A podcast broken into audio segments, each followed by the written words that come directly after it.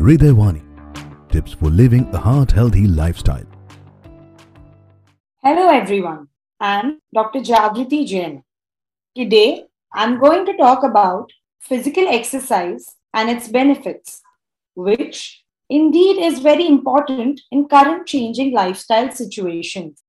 A sedentary lifestyle is one of the 5 major risk factors, along with high blood pressure, high blood lipids and cholesterol, smoking and obesity, for increasing risk of diabetes and heart disease.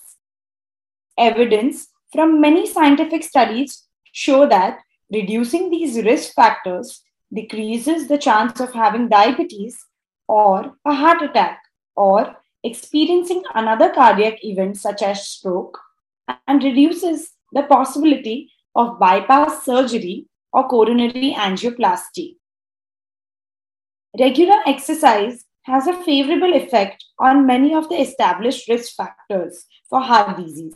For example, exercise promotes weight reduction and can help reduce blood pressure. Exercise can reduce bad cholesterol levels in the blood, that is, low-density lipoprotein level, as well as total cholesterol, and can raise the good cholesterol, that is, the high density lipoprotein level, also known as HDL.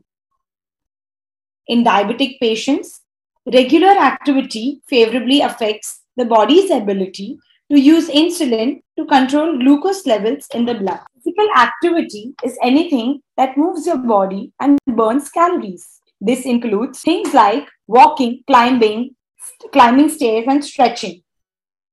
Aerobic or cardiac activity benefits your heart by improving cardiorespiratory fitness. Examples of moderate intensity aerobic activities are brisk walking, slow cycling, dancing, gardening, playing badminton or tennis. Vigorous intensity activities will push your body a little further.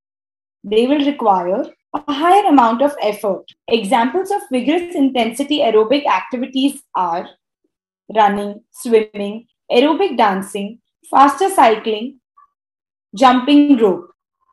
Everyone has to start somewhere. Even if you've been sedentary for years, today is the day you can begin to make healthy changes in your life. Set a reachable goal for today. If you have a chronic medical condition or disability, talk with your doctor about what types and amounts of physical activity are right for you. Thank you.